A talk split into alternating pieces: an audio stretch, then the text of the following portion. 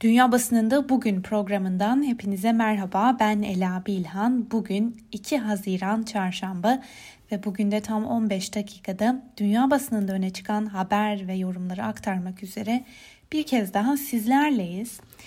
Bugün bültenimize dün de yaptığımız gibi yine Amerikan basınıyla başlayalım. İlk gazetemiz New York Times gazetesi. Gazetenin gündeminde iklim krizine dair önemli bir haber var. Biden Arktik'teki National Wildlife isimli refüjdeki sondaj çalışmalarının askıya alınması için düğmeye bastı. Biden yönetiminin bu kararı ile Amerika Birleşik Devletleri'ndeki en büyük doğal yaşam alanlarından birinde petrol ve gaz sondajı etkili bir şekilde engellenmiş oldu. Gazete hatırlatıyor demokratlar ve cumhuriyetçiler bölgede sondaj yapılması konusunda çok uzun süredir kavga halindeler ve en son Trump yönetimi bölgede sondaj yapılması için düğmeye basmıştı. New York Times gazetesinin gündemine taşıdığı bir diğer haberde iklim krizine dair tarihi kuraklığın ortasında batıda yeni bir su savaşı başlıyor. Habere göre bu sene ABD'de ve dünya genelinde tarihi kuraklıklara rastlandı. Kaliforniya, Oregon sınırındaki Klamath havzasında balıkların toplu bir şekilde ölmesi, suların çekilmesi ve çiftçilerin ana su kaynakları konusunda ayaklanmasıyla ciddi bir kuraklık krizinin kapıda olduğu da haber veriliyor. Amerikan basınında öne çıkan bir diğer haberle devam edelim. Başkan Joe Biden, Oklahoma eyaletinin Tulsa kentinde yüzlerce siyahın bir beyaz çete tarafından öldürülmesinin 100. yıl dönümünde katliamın yapıldığı yeri ziyaret etti. Voice of America'nın aktardığına göre Beyaz Saray'dan yapılan açıklamaya göre Tulsa'nın Greenwood mahallesinde bundan 100 yıl önce öldürülenlerin yakınlarıyla bir araya gelen Joe Biden ırksal eşitsizlikle mücadele etmek için atılacak adımları açıkladı. Aynı haberi bugün gündemine taşıyan Washington Post gazetesi ırksal adalet meselesini son günlerde üzerinde durduğumuz bir haberle bağdaştırmış. Dün de aktardığımız gibi ırksal eşitlik meselesi aynı zamanda ABD'de giderek artan oy kullanma hakları mücadelesiyle de yakından ilişkili. Cumhuriyetçi Parti kontrolündeki bazı eyaletler seçim güvenliğini arttırma gerekçesiyle oy kullanma hakkına bazı kısıtlamalar getirilmesini önerdi ya da bu konuda bazı yasaları kabul etti. Biden ve Demokrat Partililer ise Cumhuriyetçi Partililerin attığı bu adımları siyah ve diğer azınlık seçmenlerinin oy kullanmasını zorlaştırmaya yönelik olduğunu vurguluyor, vurgulayarak Cumhuriyetçilere karşı çıkıyorlar. Washington Post'un aktardığına göre dün Tulsa'da bir konuşma yapan Joe Biden, siyahların oy hakkı için verilen mücadeleyi hızlandırma sözü verdi.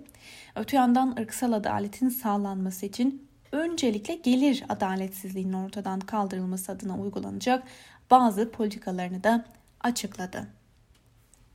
Washington Post gazetesinin gündemdeki bir diğer haberle devam edelim. Covid-19 dünya çapında milyonlarca orta sınıfı daha da alt gelir grubuna yani çaresiz bir yoksulluğa doğru itti. Salgın özellikle de Latin Amerika'nın orta sınıfına ağır bir darbe indirdi ve bir ömür boyu sosyal merdiveni tırmanmak için yol arayan milyonlarca insanı artık kalkamayacakları şekilde geriye düşürdü.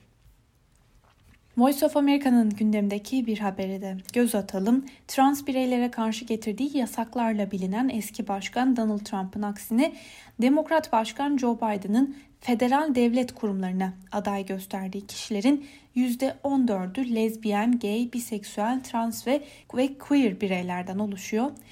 Bu açıklama Biden tarafından LGBTQ onur ayı kutlamaları öncesinde yapıldı. Demokrat Joe Biden kongreden eşitlik yasasını kabul ederek LGBTQ bireyleri ayrımcılıktan koruması çağrısı yapıyor.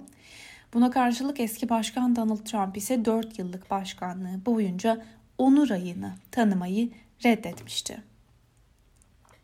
Bültenimize İngiliz basınıyla devam edelim. İngiliz basınının gündeminde bugün umut kelimesi var. Dün Birleşik Krallık'ta Covid-19 kaynaklı hiçbir ölüm kaydedilmedi.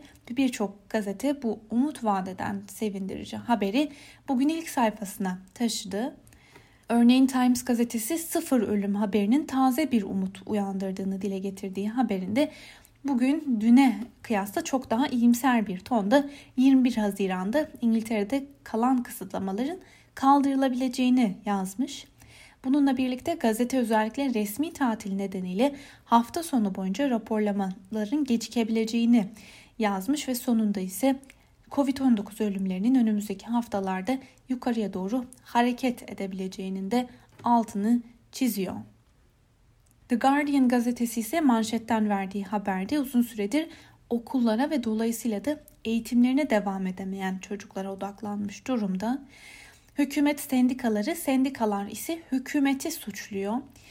Öğrencilere 1.4 milyar sterlinlik bir program kapsamında fazladan 100 milyon saat eğitim verilmesine karar verildi.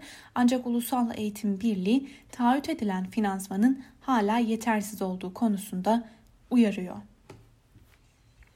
Bu arada Independent'ın bu konudaki haberine göre hazırlanan raporda 2022 eğitim öğretim yılında ekstra öğrenci başına 100 saat ders yapılması fikri önerildi.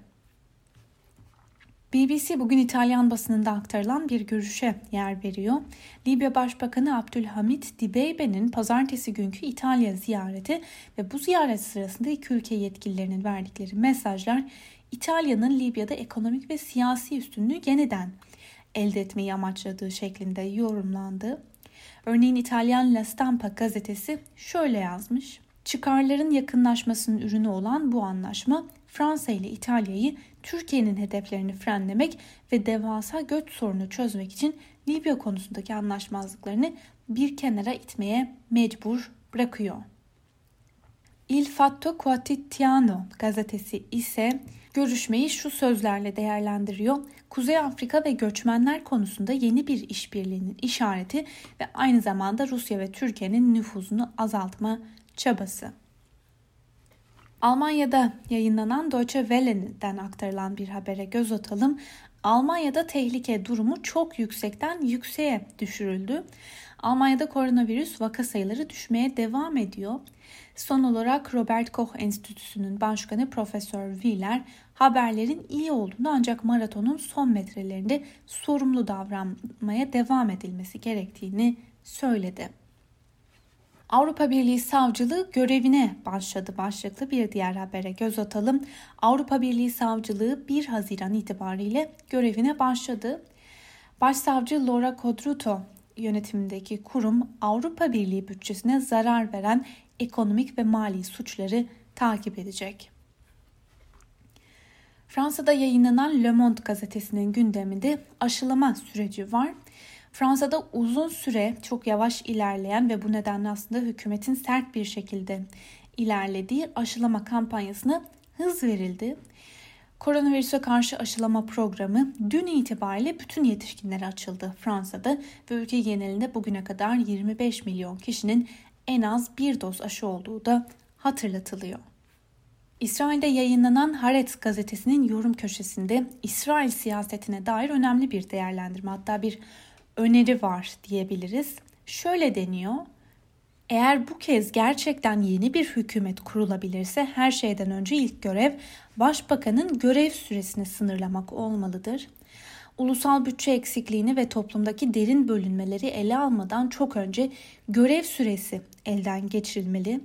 Netanyahu'nun 12 yıllık görev süresinin bize acı ama önemli bir ders verdiğini söylemek gerek. Gücün çok uzun süre tek bir kişinin elinde toplanması kişi kim olursa olsun demokratik dengeye zarar verme ve hükümet yolsuzluğunu arttırma riskini yükseltir. El Cezire de İsrail'deki durumu ele almış. İsrail'deki siyasi partiler Netanyahu karşıtı koalisyon kurma yarışında Buna göre muhalefetin Netanyahu'nun 12 yıllık iktidarını sona erdirecek şekilde hükümeti bir araya gelme getirmek için bu gece yarısından bir dakika öncesine kadar süreleri var. Polonya'da yayınlanan gazeta Wyborska'ya göre koalisyon yapmak isteyen partileri kaynaştıran tek bir ortak nokta var. Şöyle deniliyor yazıda, ideolojik anlamda böylesine kutuplaşmış ve bu yüzden önemli kararlar alması beklenmeyecek bir hükümet muhtemelen çabucak devrilecek. ülkede ne Filistin sorunuyla ne de sekülerizmle ilgili bir uzlaşı var.